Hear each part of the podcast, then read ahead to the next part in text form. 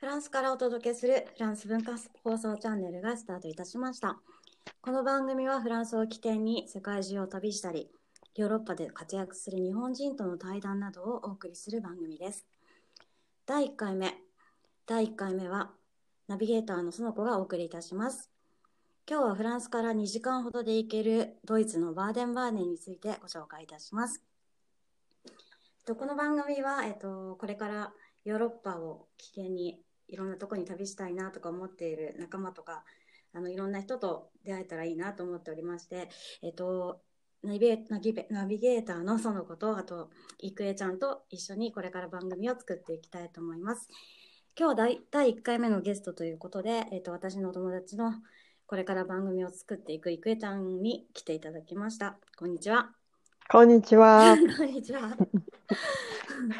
それでは、簡単にですが郁恵ちゃんについてご紹介いたします。郁恵ちゃんはパリでの会社員歴が12年目、現在フランス人の旦那さんと3歳の息子さんとパリの郊外にお住まいになっております。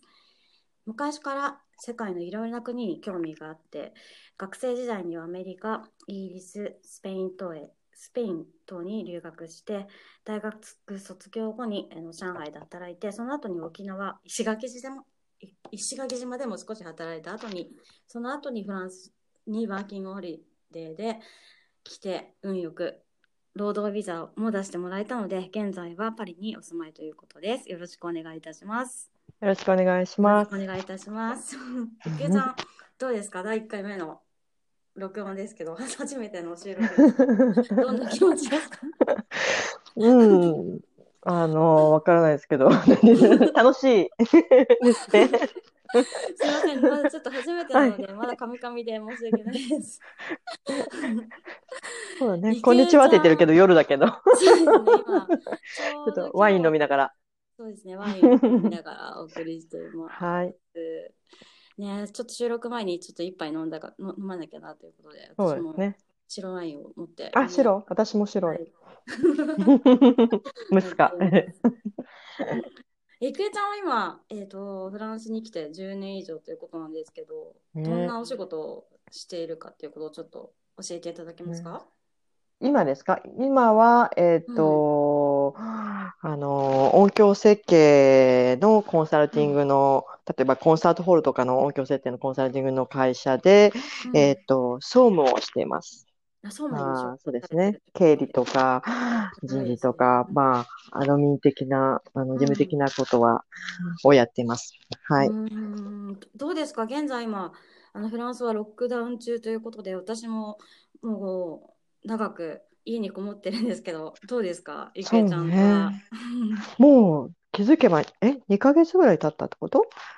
早いですね。3月の16ぐらいから、中旬から、もうずっと、そうですね、自宅でテレワークしてるので、でも3歳の子供がいるので、なかなか、オーガナイズするのが大変ですね。なんかテレワークはずっとしたいなと、会社にも言ってたんですけども、パリ、会社がパリにあるので、今パリ郊外なので、ね、通勤が、ね、悪名高いって言ったらですけど、B 線、国鉄、すぐ遅れる国鉄、ストライキの多いフランスのRER というのに乗ってメトロも乗り継いでいくので、毎回いろいろなね、ストライキがあったりとか、何かしらね、遅れて大変だったので、なんかね、たまにテレワークしたいなって思っていたんですけども、それがね、こんなに早く、実現、他のものにすることになって、ただ、テレワーク自体は全然いいと思うんですけども、そうですね、やっぱり学校が閉まっちゃってるので、その辺と、旦那もそうですね、最初の方は見てもらえたんですけど、一緒に面倒見つつって感じだったんだけれども、仕事が忙しくなったりすると、なかなか、ホームティーチャー的な、まだ幼稚園ですけど、でも、いろいろと、ね、幼稚園からも課題が送られてきたりとか、うん。あ宿題の、とかですか？宿題というか、まあいろいろとアクティビティが、まあ全部やってるわけじゃないんだけれども、いろいろとね、そう、でもプリントアウトしなきゃいけないものが結構あったりとか、あ結構ね、プリントがないと大変な家もあるかと思うんですけど、でも幼稚園の先生が YouTuber になって、そうで本、すうか。ん、絵本の読み聞かせとかするのは面白いなと思いました。あ、そっかそっそう、か。来週から一応ね、みんなフランスうんは始まる、18日かな、うんから5月18日から、始まるということですけうど、うんちの幼稚園は6人、クラス、1クラス6人しか、あのーえっと、入れなくて、もちろんそのうちは多分プライオリティじゃないので、多分プライオリティは例えばシングル、マザーだ、ファーザーだったりとか、うあとはやっぱん、り病院関係で働いてる人と病か、院関係のとそうでか。すね。で、まあでも結構でも、まあアンケートが来るんですけど、行きたがらはない、まずはちょっと様子見て、5月は、幼稚園に連れて行きたくないっていう、お母さんとかが多いですかね、私のそうで周すりの方にはね。ね。私はまあ正直、まあそれもあるけれども、やっぱりちょっと 週に何回かは預かってもらいたいなっていう気持ちは そうですね。あおり仕ます事けさどれてるね。ママは大変ですよね。で、6人だったらちょっと、まあ、いきなり15、ね、最初15人って聞いてて、う30ん、人ぐらい今いる中で、う15人ん、で半分だと思ってたんですけど、6人っうん。てまあね、そのぐらい段少階な的いんだっに。たら、大丈夫かなっていう気もしてたうんですけどん。も、そうね、まあ、プライオリティじゃあないので、次は6月2日ぐらいからはもしかしたらちょっと増えていくあ、う感じっん。て言ってますけど、まあどうかわああ、からないですね。どうなうるかーん。ね。そっかそっか。そうですね。じゃあ今、郁恵さんは今3歳の男の子のママとそいううことですね。が、もう本当に世界中をいろいろ回られてて、大学でもいろんな国に行かれてるということですが、最初にスペインにも行かれてるんですスね。ペインはアサメラリマンカ、イカ、ギリス、サラマンカサラに、マンカ。はい。そう、でも1ヶ月ぐらいかな、サラマン1カ大ヶ月学のぐ語らい。学学校に行って、もう、はい。すごく楽しい思い出ですね、サラマンカは。もう、なんでしょう、すべてがでも時間がずれて遅い。お昼ご飯が2時、すごいお腹空くんですよ。サラマンカってスペインのどのあたりえーっとなんですか？ね、マドリッドから、あれ、チリは弱いんですけど、マドリッドからそのは当い。時はバスに乗って、何時間か乗った気がしますね。まずはマドリッド経由で行きました。その後に大学卒業と同時に上そう。海であ、留学語はあと学はアメリも、カが一番長かったですね。そのアメリカアの、メリカが一番は長い、く、シラキュース大学という極寒の地に 文化そう、人ニューヨーク州と聞いてたので、なんかこう、ニューヨークをイメージしてたんですけれども、はい。ニューヨークシティからは車で5、6時間ぐらいかかる、どちらかというと、カナダの方が2時間で行けるほど近い極寒の地、極寒の地なんですね。2メートルぐらい雪が積もる、マイナス20度ぐらいかな、冬は。そまうあ、なん鼻だ。の中がこう凍る感じですかね。鼻の 呼吸鼻の、の中が鼻のこ声じゃない、鼻毛が凍る。う、かなり寒いところですそういう、ね。そうなんでそす。こで何を、勉強され、こ学こばれては、たまんあ、ですか？最初はその語学学校もはいと、あとはでも大学の授業をいくつかう取ってん、いて、私がう取っていたん、のは心理学と、地理ですかね。地理学、うー取っん。てました。地理っていうのかな、そうですか。なんか世界史かな、なんか世界に。と、それもでも夏のコースで、もう大体、ワンセメスターは、そうですはね、心理学を、そうですね、取ってました。ありがとうごはざいい。ます。もう郁恵さんの経歴を見ると本当に普通の人では考えられないようなもういろんなことをされてると思うんで、またですね、次回深くですね、インタビューできたらいいなと思っております。ありがとうございまはい。す。ありがとうございます。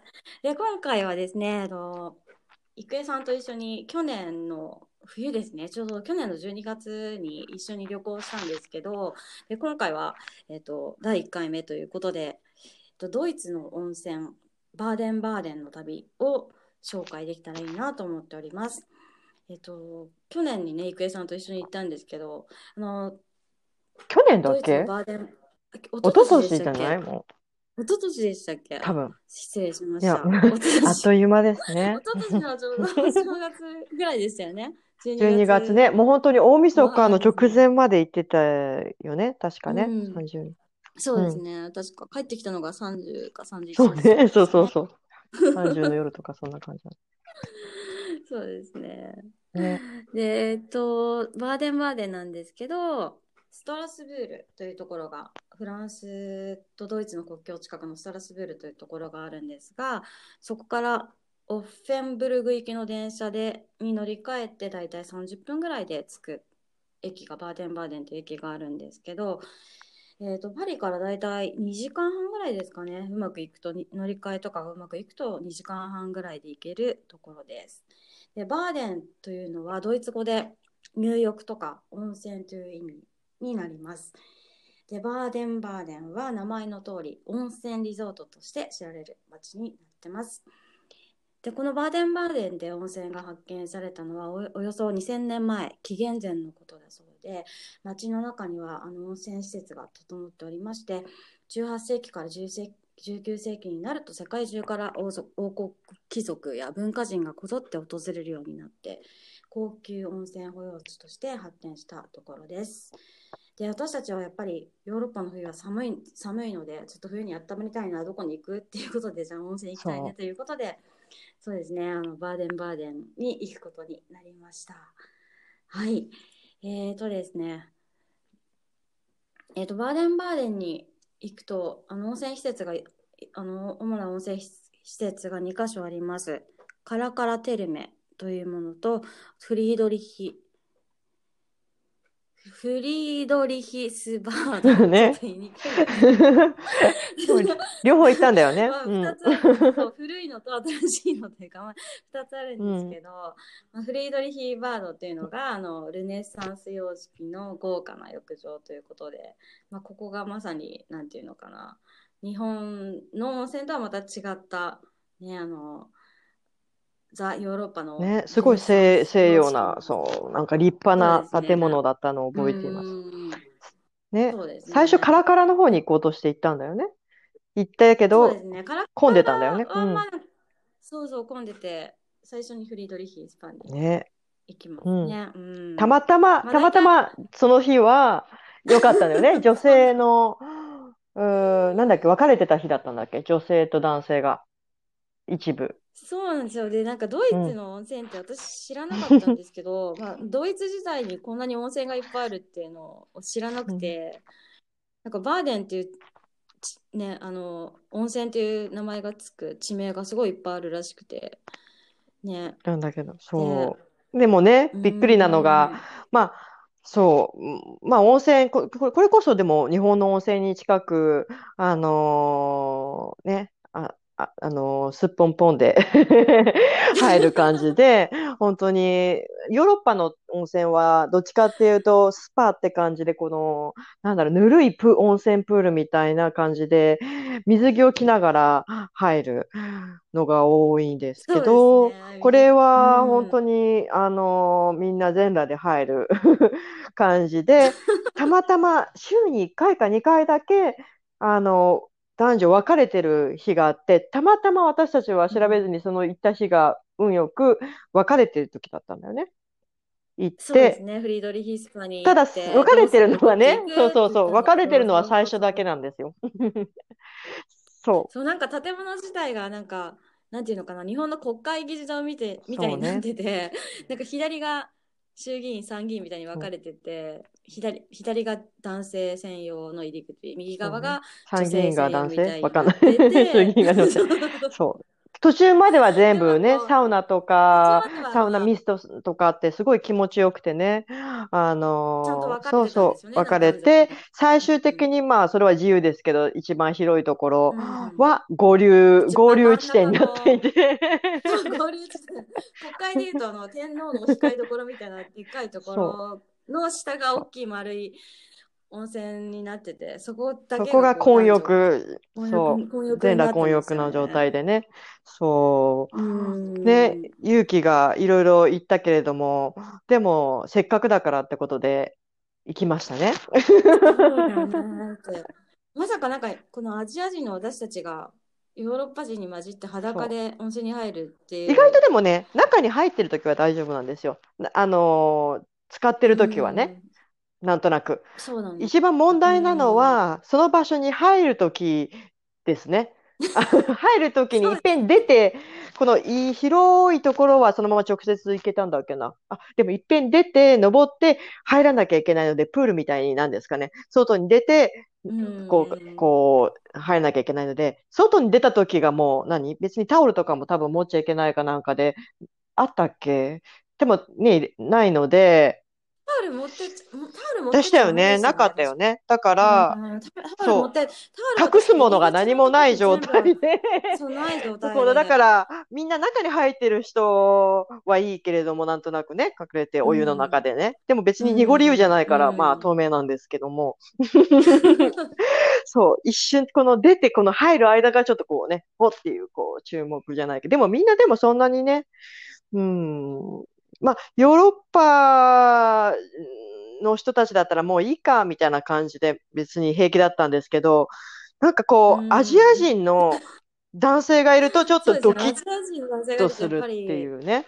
そうですよね。なんでしょうね、これはね。なんかやっぱり、それはその時に出会った中国人、ドイツに住んでる中国人の女の子と、最初ね、その子ちゃん来なかったんだよね。で、私一人で混浴の方行って、入った時にその中国人の女の子と話した時にも、彼女も、まあ、ヨーロッパの人たちは別に構わないけど、アジア人の系の男の子がいると、やっぱりこっち、ちょっと、ね、緊張するって。彼女とそんな話してたんだ。そう。その中国人の女の子も同じことを言ってたから、あ、それはやっぱりアジアに。いくらちゃんもいくらちゃんもね、どんどん先に行っちゃってたからね、追いつけなかったから、ね。そう、最後の女性のところにすごい長居しててね、その子ちゃんはね。そう。そうですね、やっぱさすがに私は、マッパで。その国会議事堂のなんていうお控えどころのところが真ん中のところがこう公約になってるんですけど、なかなか行けなかったですね、かなり。でもすごい結構イケメンのね、男性とかも泳いでてじゃないやおじさんもいたけど、そう。でも意外ですね、フランスだとやっぱフランス人的にはあまりその公約っていうのは、ね、お隣の国だとないよね。多分絶対水着来てるはずだし、まあ、スパ的な感じでしょうね。ドイツの方が本当に暖かかった気がする。ぬるいと困った気がするけど、本当に日本の温泉に近い暖かさもあった気がしますね。なんかこう、そうですね、パリのとか、ブダペストにも私実は行ったことあるんですけど、ぬるいんですよ。あ、そうなんですか。本当に。まあでもまあ日本のに比べたらぬるいかもしれないけれども、でも本当に、一番でもヨーロッパの中では日本に近い気がしますね。まあ裸で入るからかもしれないですけど。そうなんです。お湯の温度何度ぐらいでしたっけ？30。でも40度はなかったのかな。40度はないけど、でもそんな寒くもなく、普通に過ごさない。場所にも寄ったかもしれない。2時間ぐらい。そうね。ゆっくり入れたっていう感じで。街とかはどうでしたか？バーデンのちょうどクリスマスの時に行ったので、クリスマス市、クリスマスマーケットがすごくドイツの可愛らしくて、ね、それが有名で、いろんなそこのマルシェでクリスマスの飾りつけたとか、あとはね、そこでやっぱりお決まりのソーセージとビールとね、いろいろとね、食べて。そうそう、池井ちゃんから教えてもらったカリークラフトとか、なんかそうね、いろいろカレーもあったし、いろんなタイプのソーセージ。ソーセージの上にケチャップがかかってるのはまあ、どこでも食べれるんですけど、その上にカレーの粉みたいなね。そうそう、あったりとか、でも美味しかったよね。ビールがやっぱりね、美味しいですよね。そうそうそう。そうですね、美味しかったそでのすなんか屋台ね。的な感じで、マルシェでね、カリーブルスト食べるのが美味しかったと、よね。あと、そう。ビあールとは、もね、美味しかった。まあ、フランスにもあるけれども、クリスマスのマルシェといったら、やっぱりホットワインとかね、もう結構あったりとそうか。ですね。あで、寒い中。あ、レストランにはもうあまり期待しでも、なレかスっトラたン、ブといラうセリーか、も良かったよね。ホテルの近くにあった、ブラセリーに何回うか行ったん。やつで、そう。ね、そこだとやっ2ぱ回り行きまビしーたルがね。いろんな種類があってね。うん。そうそう。で、ご飯も美味しかった気がする。美味しスーかプっとた。か。美味しかったです、美味しかった。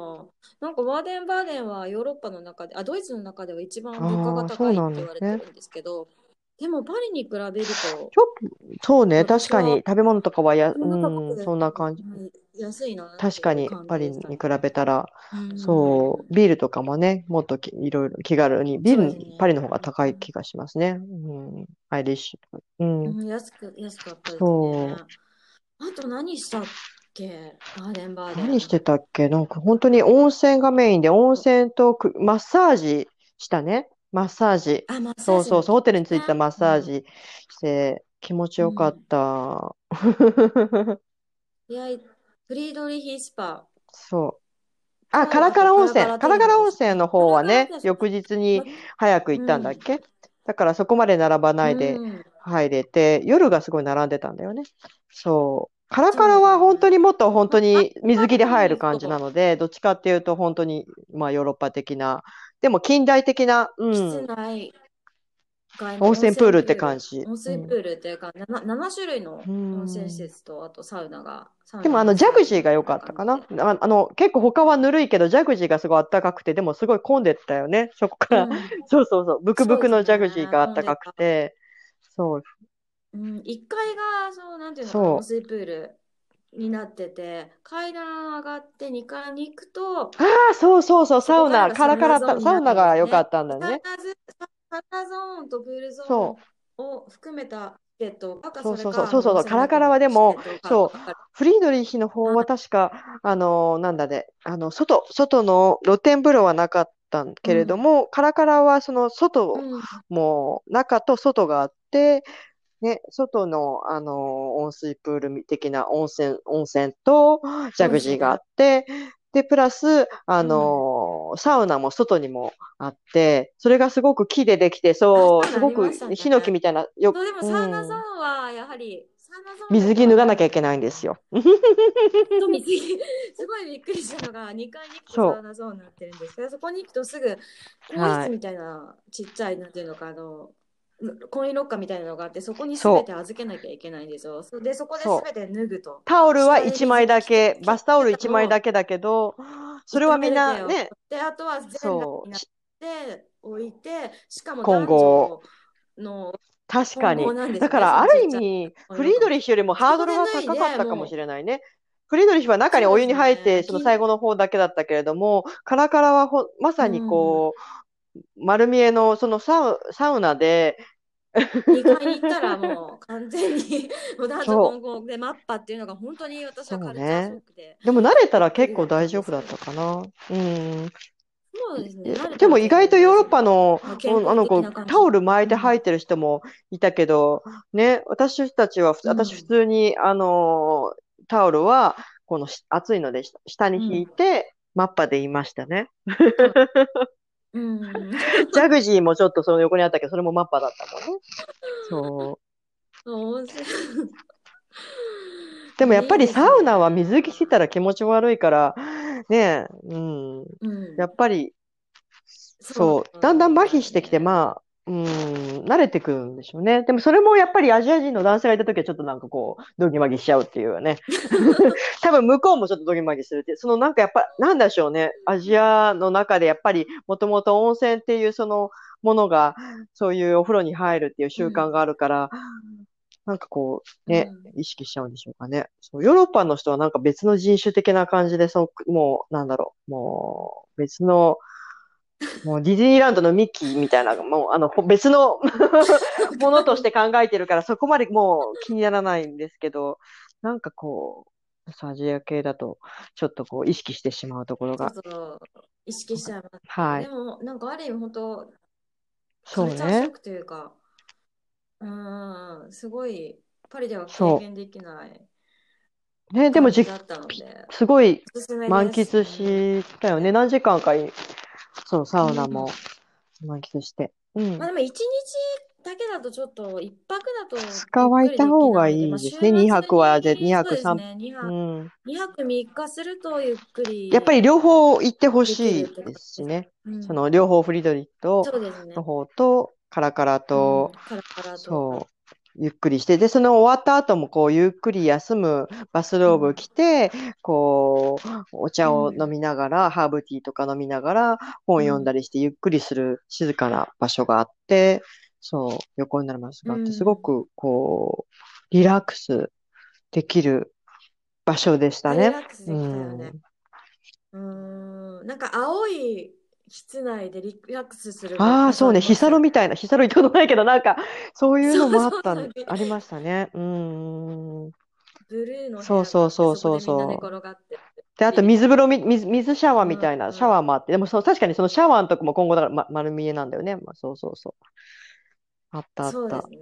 そう。でも、ね、そう、面白かった。面白かったですね。あと、お土産とか、やっぱり思ったのがバスソルトとか、あとなんだろう、薬局とかのね、なんだ売ってるもの見るの面白い。バスソルトあったっけ？バスソルトとかの汁が、すごいいっぱいあって、全然記憶ない。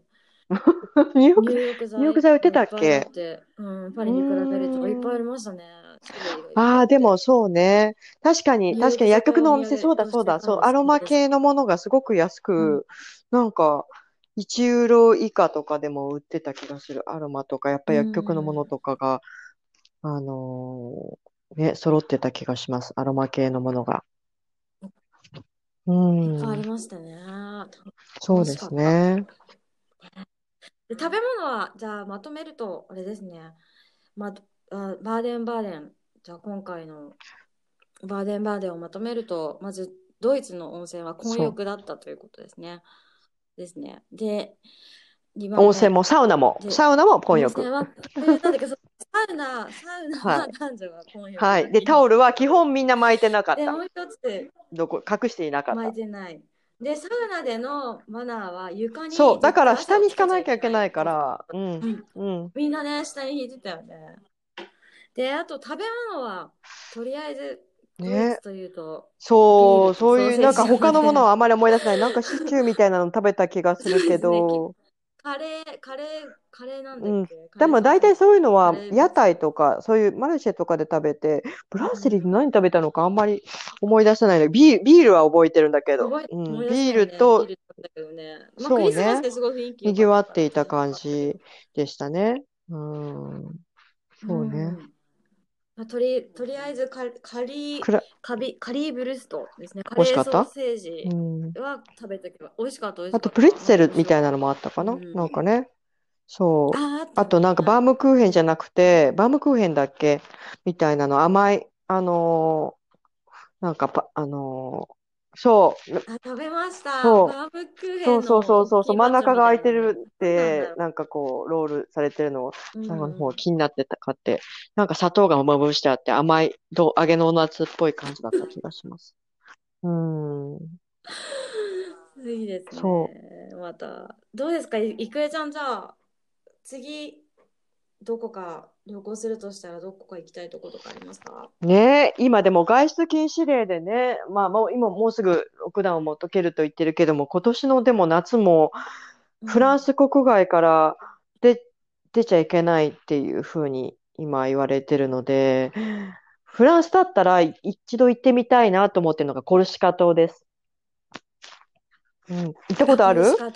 ない。フランス人がみんな口を揃えて、一番綺麗な海だっていうんですよね。で、大体みんな、フランス人が夏休みとか、なんかどっか行くと言ったらコルシカ島とかね。フランス国内だったらね。そう。逆に、海外の方が安かったりするよね。コルシカ国内はね、結構。そう。でも海がすごい綺麗だっていうので、一度行ってみたいなって。思います行ってみたいですね。ね。もう今年どうなんだろう。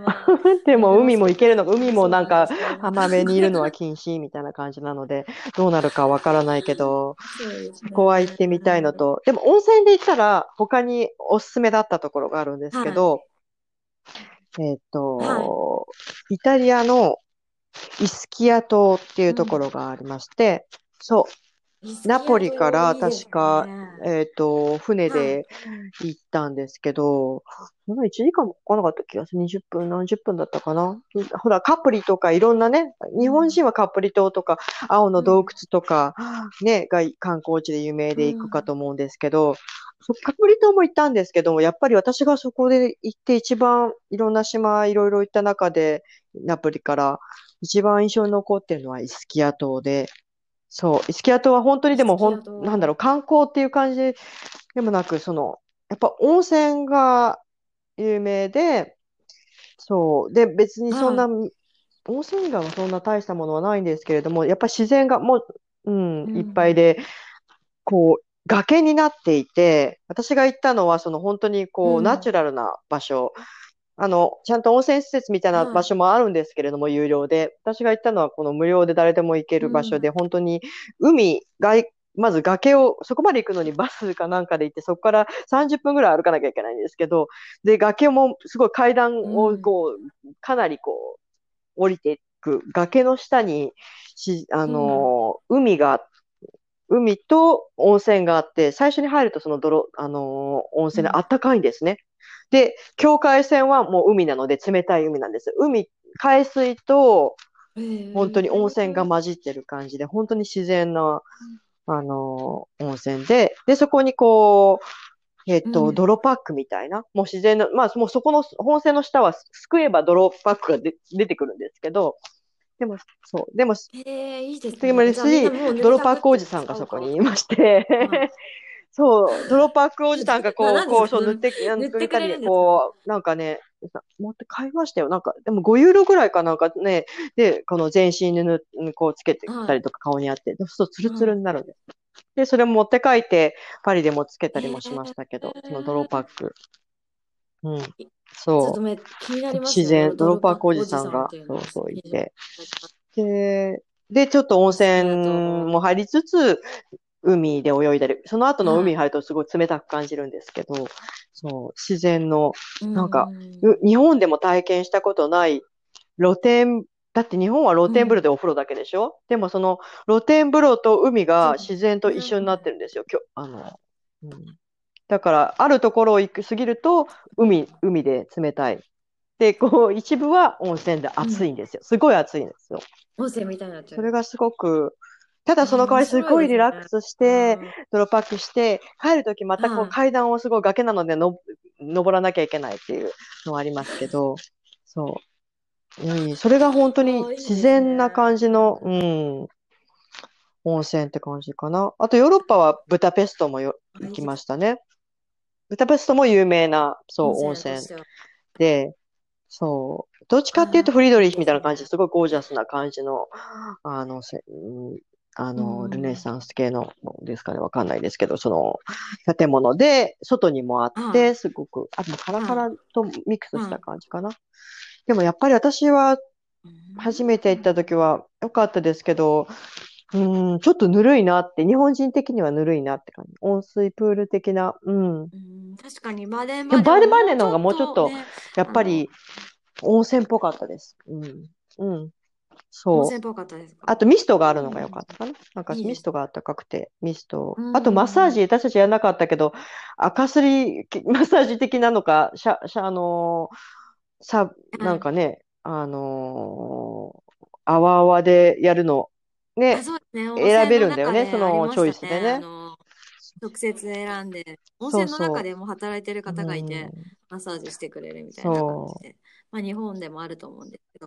まあ日本人は割とバーデンは、まあ、チケット買ったり行くまでが大変だと思うんですけど、行ってしまうと日本人はすごい非常にリラックスできると思いますし、ヨーロッパに住んでる日本人の方には本当におすすめですので、だから、まあ、混浴という、そういうね、そう抵抗は、ね、あるけれども、そこはちょっとハードルが高い方もいると思うんですけど、そういう人はだからカラカラで、水着だけの方が、うん、もうカラカラ行ったらねやっぱりね、ねサウナ入りたくなると思うけどね。うん、まあでもその辺は海外だから、うん、こう開放的な気分になって、うん。ということで、ね、日本でまた混浴だとね、ちょっとね、また違うでしょうけど。あと、行ってみたいのは、オーストリアの、にも温泉があるみたいで、スキー場にあるみたいなんですね。だから、スキーをした後に温泉を楽しむみたいな。今度行ってみたいなっていうのもあります。あ、いいですね。うん、あります。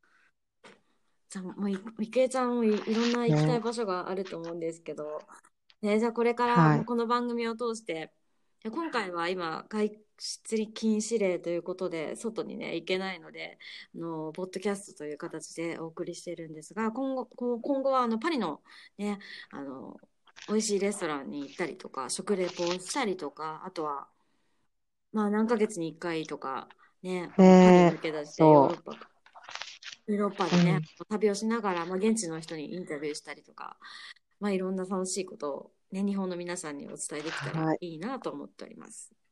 はい、あっという間に話がだいぶ逸れたところもありましたが、すいません。うん、ありがとうございます。で、じゃあ今日はですね、ドイツのバーデンバーデンをご紹介いたしました。じゃあまたですね、次回どういう内容になるか分かりませんが1回目の収録はこれで終わりにしたいと思います。はい、どうもありがとうございました。ありがとうございます。